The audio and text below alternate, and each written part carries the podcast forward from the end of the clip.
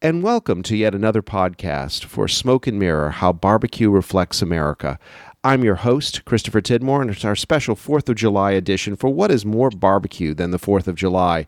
And we're talking with one of the leading experts in this. You've probably seen his clip at our website, smokeandmirrormovie.com. It's the ninth clip, and it's Byron Bradley. He's one of the experts on Southern cuisine and lecturers at the Southern Food and Beverage Museum. He himself is a seasoned chef and a student of all the barbecue traditions around the country and around the world, as well well as one of the uh, gurus of cuisine that I've I've met in my life. And uh, Byron, welcome to the program. And I got to start off with this. I know you've been spending a lot of time lately, you know, helping with voter registration drives and all this. The community center you work with. And we're coming into the 4th of July weekend. I've got to ask you, even in the age of COVID, with everything going on, barbecue is sort of intrinsic to the 4th of July, whether it's grilling or in ground true barbacoa. And I've, I've got to ask do you think that even in the age of COVID, we're going to be seeing huge amounts of barbecue this weekend?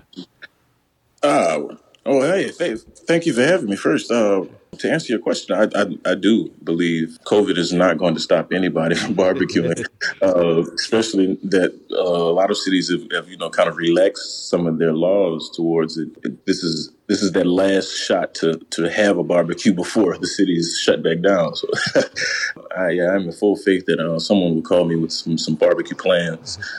Just hopefully everyone is, is digging huge pits so we can stay as far away from each other as possible.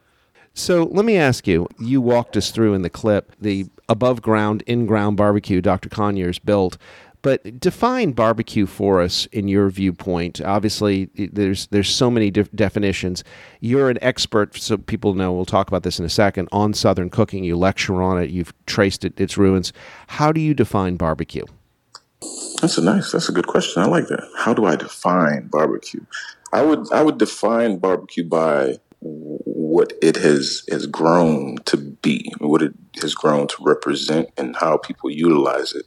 Um, so to me, barbecue is one of the last ways, uh, the last communal ways in cooking is still just ever so present in every culture. I think barbecue is is a staple in not only the Southern cuisine, but a staple around the world in a way of coming together with people um, from either families to uh, uh, co-workers. Um, the, the, barbecue is, is one of the simplistic ways that the world can still bring people together uh, on all platforms. You know, for any reason, you can barbecue for for any any any predicament you would need food. Uh, weddings, you need for for funerals, for anything. You know, celebrations uh, and is universally used in that such. And I, th- I think it is a connecting yeah. element of hum- of the human experience in cooking. You know, yeah, uh, and everyone I, has a way of barbecuing. and we we forget about. I mean, that's there's something primeval deep in our DNA about getting around a communal fire, not only cooking but talking, sharing stories, sharing history. We can say it. You and I are both from New Orleans. That the African American experience and the reason why jazz, rock and roll, and for that matter, the history that was passed down had to do with barbecue. It had to do with meeting at Congo Square. It had to do with oral traditions that were basically shared over um, an in-ground barbecue pit. Right. Yeah, yes, yes, indeed. Oh man, the history behind barbecue. I mean, beyond what people were cooking, what was accomplished in the premise of, of, of barbecuing is is always an interesting thing to see in history. Uh, so much has been uh, discussed over a barbecue pit in history. Um, so yes, uh, I'm an advocate barbecuer. I'm an advocate for barbecuing, and um, I have learned in my experience in in whatever type of barbecuing you're doing, whether it's a pit or whether it's just a little a little cup of you know some coal with a little grill over, and you're you're grilling one little piece of fish. You know, just the the the ability to to gather around a fire. I think is part of that that thing that draws people to it. The pyromaniac in every individual, you know. And I, I got to say, I mean, there really is. I mean, oh, there's a reason why in the Fourth of July weekend we like fireworks. We like to think, see things blown up, and it's what is, more, what is more what is more masculine in some ways, for for lack of a term. I, your friend Liz Williams came on with our Father's Day show, and she was talking about the fact that what most fathers really want to do on their on their Father's Days, and I think that's true of the Fourth of July as well. Byron Bradley, I, I, wanted to ask you this question. You're you're an expert on Southern cooking, and you follow the different traditions and the different evolutions of it. And what are the different traditions of barbecue around the American South? Because all I mean, if you follow here, here let's even get this. Having interviewed you and Liz for the uh, documentary, I heard the word came from barbacoa but the head of the North Carolina Barbecue Association says barbecue was born in North Carolina, and it means barbe from the from the snout to Q on the back of the pig, and it's not from a Caribbean word. How do you come down on all this? well, I mean, I think I mentioned that in the, the interview I did before at the at the museum as well. That if you go to every every state will give you a different you know description on where barbecue may have come from and their originators of it. Is is in regards to specifically the American style of barbecue. In my in my research, I would find that the earliest examples of, of barbecue being used in American uh, in the Americas came from both the South and the Eastern coast, with the just simple migration of of uh, the English and French onto this land where people were already barbecuing. So I mean, it's almost uh, instantaneous on both ends. You know, when when uh, settlers came to the south as well as the north, um, Indians were already practicing barbecue, and the slaves that they brought had their own style of barbecue as well. So, in a sense, you know, everyone started with barbecue. It's just a different style of barbecue. For example, in the on the eastern coast, uh, you had a lot of Africans that came in with their pit style of barbecuing, um, as well as the Indians with, with their stand up pits. Uh, versus in the south here, you wouldn't find as many in ground pits because of the moisture in the ground. Uh, you'll find a lot more of stand up pits and charcuterie style pits where you, you have something spinning over a fire. Uh, and, and, as well, again, the, the, Africans that were brought here brought their style of barbecuing. Uh, a lot of the Western African styles of barbecuing were brought here uh, were, that, that were actually pretty similar to the Indian styles of barbecue. Uh, so to answer your question, no one necessarily had the origin. To answer my question, you can't really answer the, the question. Yeah, it's like uh, uh, in the states, the, the, states did not originate barbecue at, at any at any in any fashion. You know, um, if anything, there was just a collaboration of barbecue, a, a, new branding of barbecue that happened once the states got involved, once the cultures of the states started to merge. You know, we we we've taken barbecue and brought it to different levels. Uh, so yeah, there's there's no right answer for that, but that is wrong to say that it started in South Carolina. Byron, I, I was curious about barbecue. I remember when we interviewed you, you talked about the purity of the items. And I, I, was curious, do you have any thoughts on the the environmental connections to how, not only what you barbecue, but how you barbecue and how you raise the the animals and pigs, and, and basically uh, how barbecue fits in the overall environmental impact, both from producing the food and actually growing the pigs and cows that do it. Oh wow! Yeah, well, yeah. Actually, that is a very deep uh, question in regards to barbecuing, and it's funny that you say that because well, not funny, but it's it's it's very um, very specific to the Indian perception of barbecue. Um, Indians truly, Africans as well, but Indians, it's more documented that they truly respected and and and and utilized nature in every aspect of what they did. And barbecuing was one of them. Um, even the simple fact that you know the ashes that you're using from the wood that that you're burning in this deep hole in the ground is going to turn into a great fertilizer. So Indians knew that after each pit that they that they that they were done with, or they, that they would uh, they would reuse each pit, you know, in the sense of growing something because they knew this was good fertilizing soil. Um, that was that land, that little patch of grass would either be something for to feed the the next pasture of, uh, of, of cattle that they may have had, or pigs, or whatever they may have been using, and, and or uh, farming for food uh, from corn or whatever whatever whatever they may have been growing. Uh, so the respect for and the the amount of attention that was put into nature as well as um, how they were utilizing nature was ever so present in the Indian culture. What else can I say about? uh, in African culture, yes, yes, in African culture, a lot of the barbecuing in African culture was based around huge pits as well, because the animals being so much bigger, and uh, just in India, just as in Indian culture with buffaloes, where the the the entire village will feast off of one or two catches. And the Africans did similar things uh, when it came to their their hunts and the respect for nature and, and raising these animals um, mainly came from Indian culture. Most of the African influence on barbecuing and, and, and things of that nature came from their hunting. So it was more of a gathering and coming back. Indians did hunting as well, but it was more, uh, they also had agriculture and more, more consistently than you would see documented in African history. But all in all, still the same respect for the animals that they were hunting and respect for the land in the sense of reusing even the pits that they were using to barbecue and as a, a new patch of grass to fertilize. Uh, so and, yes. and, Dr. Conyers was when he talked to us was talking about the connection of farmer to barbecuing of raising the animals that at each and every stage the animals were, were cared for and, and it affects the barbecue at the at the final stage. Oh, yeah, that's a very universal term as well. Yeah, even I mean beyond barbecue into anything you're eating. Uh, you know, chicken. Uh, you're raising plants. You know, if you if you keep feeding them, you know, uh, chemically altered dirt, you you're gonna your food's gonna taste probably chemically altered. You know, if you're same thing with the the, the psychological uh, aspect of uh, what it is you're raising. You know, if you you're raising pigs and you antagonize these pigs all the time. They're scared of you as an owner.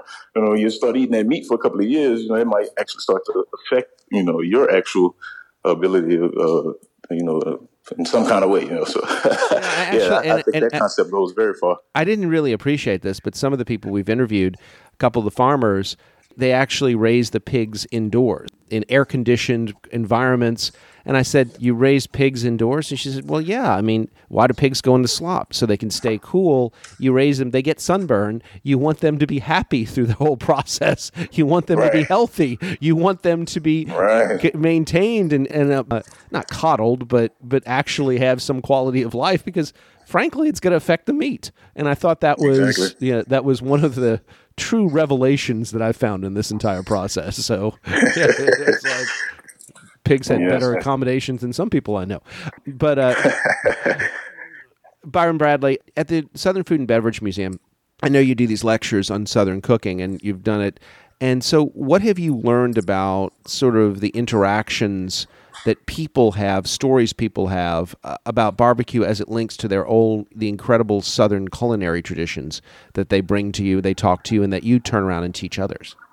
What is it people bring to me about there? I'm sorry. What, what, what, now, basically, what I'm asking is, what have you learned in, in feedback from people when you when you teach these classes on Southern oh, cooking okay. and uh, and they bring up barbecue and their memories? What have you discovered?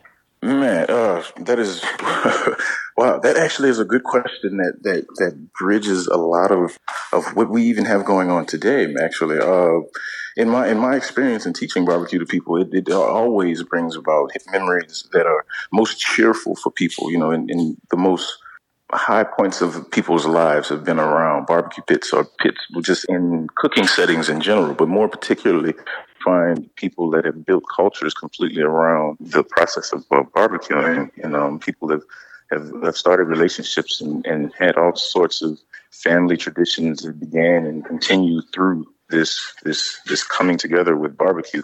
Um, even in regards to culture specifically, you know, there are specific ways people barbecue that that's linked to so many different heritages and so many different cultural beliefs and things. A very random. Uh, I'll give two very random ones. Um, in the sense of a bar mitzvah, you know, um, completely different way of barbecuing, but just the sense of coming together for bar mitzvahs in the traditional days. They they, they had pits that they would be not just cooking their uh, uh, their lambs or anything else, but also their pitas and things of that nature. And it was always around these bar mitzvahs that you would that you'd have these types of cooking, these communal cookings. Um, the same thing in regards to, and this is completely opposite, total opposite field. Same with a Confederate um, lifestyle. You know, the barbecuing of Confederates and in the South And um, there's plenty of uh, history that, that that speaks about uh, how much people came together um, and celebrated in uh, in the fashion of barbecuing for Confederate parties and for, for Confederate celebrations and for, uh, political party uh, political uh, yeah. parties and things and, of that nature. So it was the the political one intrigues me, being the Fourth of July weekend. That frankly, if you look at American political history, and I say this as a historian, um, it essentially is a story of how many people held barbecues to campaign for office. I mean, and right, yeah, it's, right. it's, it's, it's, a, it's a story of barbecue across the uh, uh, electoral generations. Right, exactly, exactly, exactly. Yeah. So it, it, it links even to this day and age. Um, you can you can probably think in your own history of where you've heard of a you know political barbecue or you know a barbecue that was influenced by uh, some type of political party or something with had a political nature. even even in our short history of just having the Confederacy, that is literally stapled in our in our history. Uh, the way that they use barbecuing to come together and, and, and have these meetings and, and discussions on what their next plans were in this war. Uh, and the memories that so many people in the South have that are connected to that flag and barbecuing itself. Uh, it's, it's, it's, it's, it's, it's humbling in a sense of for for well, this kind of goes off track, but for a person that does not believe in what per se we were talking about the Jewish bar mitzvah or the Confederacy, it's it's sort of humbling to see that so many people would naturally just have those good feelings and memories from something that is given given so many opposite memories, you know, to, to others, you know. So it's a humbling sense to know that some people will never know the pain that came from the other side because everything they saw with regards to this and barbecuing and this flag, it came from a good part of their life, you know. So no, I, I mean, I, I, bridging that gap. I just wrote an editorial for the Louisiana Weekly about something that happened for those for our listeners around the country happened in New Orleans. We're, we're changing the name. Uh, Gayle Benson, uh, who also owns the New Orleans Saints, owns the Dixie Beer Company, and they're changing the name of Dixie Beer. And this has been a major controversy. And as I'm talking to people, what the interesting part was as I talked to mainly whites, but um, when they're saying, "But it's I have my Dixie, I watch my Saints game, and I have a barbecue," and it was always the bar- word uh, barbecue always came positively, and I try to explain to them, whereas the word Dixie is not inherently something connected to the Confederacy by its roots. It was the, the $10 note or the Dix notes that were produced by the uh, Citizens Bank of New Orleans that was so wealthy after the Panic of 1837. It became the, the, the currency of the entire Mississippi Valley. And you'd say, I'm going down to the land of the Dixies was a way of saying, I'm going to sell my goods at the port of New Orleans and get paid and it just went right. on. But I explained to people, they said, "Well, what does that have to do with it? Why change the name?" I said, "Well, as that evolved, um, you may not be, you, you, may have thought about this if you really gave time to think about it. But I said, you know, going down the land of the Dixies, it became Dixieland. And then it was put in a song about, you know, I wish I were in the land of cotton. And I, would say for people who are working on those plantations, those good times are, you know, would like to be forgotten or at least not remembered. And it has a different connotation with African Americans than it does with whites. Eh, but every time we've had this argument about this beer, every time on either side, it would be like a friend of ours, uh, as you know, Wendell Pierce, would say, "I drink Dixie beer at a barbecue, but I just I can't look at it and not think that this is kind of killing the experience." And I'm saying I'm saying to whites, but you know, I'm having a barbecue. I'm just having a Dixie beer. What does this have to do with the Confederate flag or anything like this? And they're literally talking about the same experience and their emotional reaction. They're talking. They're speaking about doing the exact same thing. Yeah, it's literally yeah. It's funny how it all connects. Yeah, yeah, yeah. I would say though, uh, in regards to your comment about forgetting, I don't think people necessarily want to have these thoughts or the experience, the negative experiences of this history forgotten. I would guess just respected enough to not be celebrated in a sense that mm. that didn't happen as well. You know, no, um, so it's just it's a better way, it's a, be, it's a better way of saying it. I didn't mean forgotten, but I mean that it shouldn't be reveled in in this argument. But it it, it, it all connects. I mean, we're talking about Southern culture, and um, you know, it's uh, we. The, the truth is, on on so many fundamental levels, and this is the one thing I love about barbecue. Frankly, in the South, we can be very uh, racially and ethnically divided. Yet the traditions cut across uh, those groups. And it reminds me sometimes in barbecue that we share more in common than we do it, it strangely enough in our traditions and our outlook then that, that separate us. And it's um, at a time in this nation's history where we're dealing with and we're confronting with some very difficult and deep wrenched emotional, institutional, racial problems, and we're trying to get a handle on it. It's nice to know when you're talking about barbecue and food in general that these traditions actually bind us together. Right, right, right. We're a lot more familiar than we like to admit. You know, yeah. uh, I, I, agree with you completely. And barbecue is a very good connecting point for that. It traces literally into every culture, and even to this day. So yes, I, I, barbecue should be part of the the campaigning. Like save barbecue. uh, and well, and that's and that's and that's a good way to sort of close out our conversation, Byron Bradley. The way we started doing this documentary, it was not on on all the these issues of society and race and ethnicity and uh, income. It was to do a docu- a very short documentary on the first U.S. Open of barbecue that was happening in New Orleans. The first time that there was a competition where that were brought um, where you earned your way through points by winning other regional barbecue competitions. It brought the whole thing together, and we thought this was an incredible experience to talk about this. And of course, it opened entire doors of of, of a world looking at America. But I'm curious about bringing it back to that the the idea that barbecue as an art form it, it's sort of been the stepchild of cuisine. You're a trained chef. You, you're, you're uh, in fact, you're a very successful chef as well as a, a, a professor of, of, of, culinary teaching at, at the Southern Food and Beverage Museum. But I'm I'm curious. Hey, you make me sound so good. Thank you. I speak only the truth, my friend. But, but it, it's sort of this competition. One the re- one of the reasons we were initially intrigued was that barbecue we f- thought was finally getting its due as an art form in, in, in the culinary tradition. That for the most part, if you were a chef, you're like, I'm a chef, I do this, and then there's barbecue. That's not real cooking. Whereas it is as much an art form as anything else you will do. And I was wondering if you could sort of talk on that and wrap us up. Oh, definitely. Yes, sir. Uh, barbecue is definitely like the stepchild of cooking. one of the, uh, you know, and uh, definitely an underdog in cooking as well. You know, one of the, the primary, uh, uh, what is the word? Uh, the primordial, uh, one of the fundamental ways of cooking that were from primeval. There we go. The primeval ways of cooking um, that that stretch across every culture. Uh, it is the one that has never been been, been appreciated the way it should.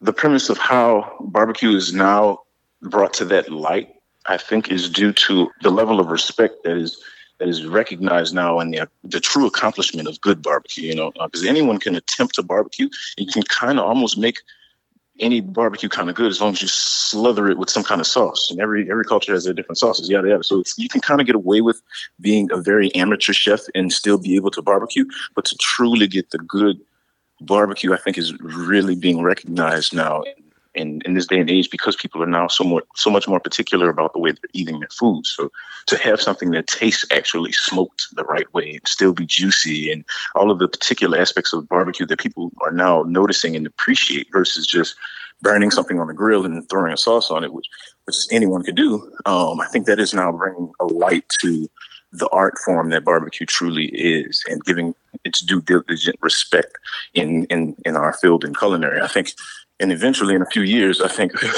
not only barbecue but other aspects of cooking will be will be signaled out just as much as uh, you may see chefs and their pastry chefs you're going to start seeing uh, pitmasters you know well as, as you see it already pitmasters and things of that nature but i think all of those levels of, of, of being a chef those particular um, styles of, of being a chef will start to gain their own category and respect uh, but barbecue's level of that has been well overdue, being that it's it's again from every culture. Every culture has their way of barbecuing. Every and barbecue dates back thousands of years in every culture. So, uh, well overdue for barbecue. But it's good to see that it's now coming to get the respect that is, is deserved. Yeah. Low and slow in the ground over the coals, and a lot of patience and love in the process. Um, Indeed. Byron Bradley, I want to thank you for joining us. And I want to say that the Southern Food and Beverage Museum, uh, one great success, is reopening on July 7th. it's going to be uh, in the public in a limited way. But I, I was curious: Are you going to restart some of your classes in the next few months? Uh, I know uh, even remotely, or uh, how is how's that going? Because you you for those explain what you do, but you've taught Southern uh, cooking there at the museum for several years. Yeah, so I own a pilot program called the Southern Favorites Cooking Classes that I run through the Southern Food and Beverage Museum. Um, now, uh, that's actually the new conversation is figuring out to how the, the cooking classes will now be be executed at the museum. Uh, we haven't fine tuned the specifics as to when we will actually start, but the conversations have started as to how we're going to continue the cooking classes. And yes, indeed, my classes are definitely on that list. so uh, you will be, uh, as the museum is open, surely uh, within the next couple of days, coming days or weeks, the classes will start to unfold as well. And um, my classes, uh, Southern Favorites cooking classes, will also be part of that that new phase of uh, classes um, starting, uh, as well as pop-ups. We're starting. We're going to start doing pop-ups in the space that the restaurant Toups was in at the restaurant. I mean, at the museum. So that I'm excited about that too, getting some of those going. I, uh, so yes, and uh, but for those that for those who are visiting New Orleans, it's a must visit. Not just the museum, which is an incredible place. It's the uh, Southern Food and Beverage Museum and Museum of the American Cocktail. And for barbecue lovers, it actually has a classic barbecue joint actually re- rebuilt into it. That was a blues joint because music and barbecue come together. But the, the uh, uh, where the, where the Toups restaurant was, it actually has one of the oldest bars in New Orleans uh, from the historic Bruning's restaurant. It's an incredible space, and to eat there is just like eating in a point of history. So it's very much. And now we have a gumbo. Uh, what is the uh, the outside space that we have? The gumbo yeah, garden. The gumbo garden. Gumbo garden. Yeah, yeah. gumbo something. Where there is yeah, an above ground, uh, in the ground uh, barbecue pit designed by our resident rocket scientist, quite literally, Dr. Howard Conyers. So you can uh, you can do a full pig or full cow barbecue and have a whole thing. And we're hoping to do some images. I got to tell you, Byron, we'd we'd love to come back and actually barbecue all night and film this whole thing there. So it'd be kind of oh, man, that would be amazing. Uh, please give me a call. I, I, hope that we can invite Dr. Howard and please let's let's do that. that sounds good. And if somebody wants to track your class and what's going on at the Southern Food and Beverage Museum, how would they do? that?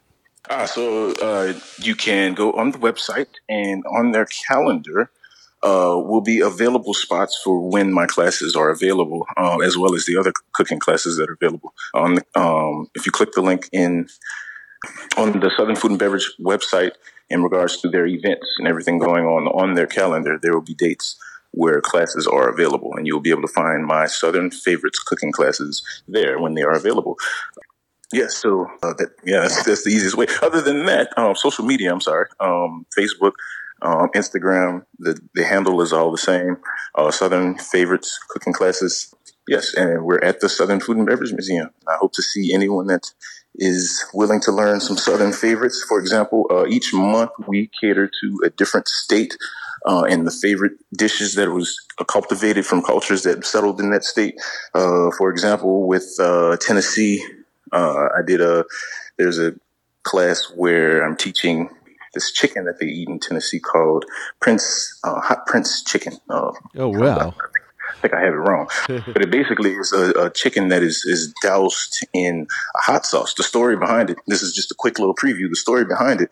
Uh, this this this gentleman named Prince. His name was actually Prince. Uh, his girlfriend was sporadic with him for cheating on him all the time. So one one Saturday morning, she was fed up with it, and she she fried him some fried chicken. She knows he loves fried chicken, and she doused it with as much hot sauce as she could, and trying to hurt him and actually enjoyed it. and it turned into a, a whole thing, you know, um, oh, all over the state. So little notes like that and uh, experiences and little details of states that you likely not known are part of my class. And uh, yes, please come come learn some more. We'd love it. Uh, the website, of course, is southernfood.org, southernfood.org. And Byron Bradley, thank you for joining us. Oh, thank you, sir. It was a pleasure having me. Uh, well, thank you for listening, anyone, and be safe. Stay corona free. And remember, you can check out Byron's clips. It's the ninth clip at smokeandmirrormovie.com. That's smokeandmirrormovie.com, where you can hear this podcast and all of our podcasts as well. I'm Christopher Tidmore, and I'll see you next week.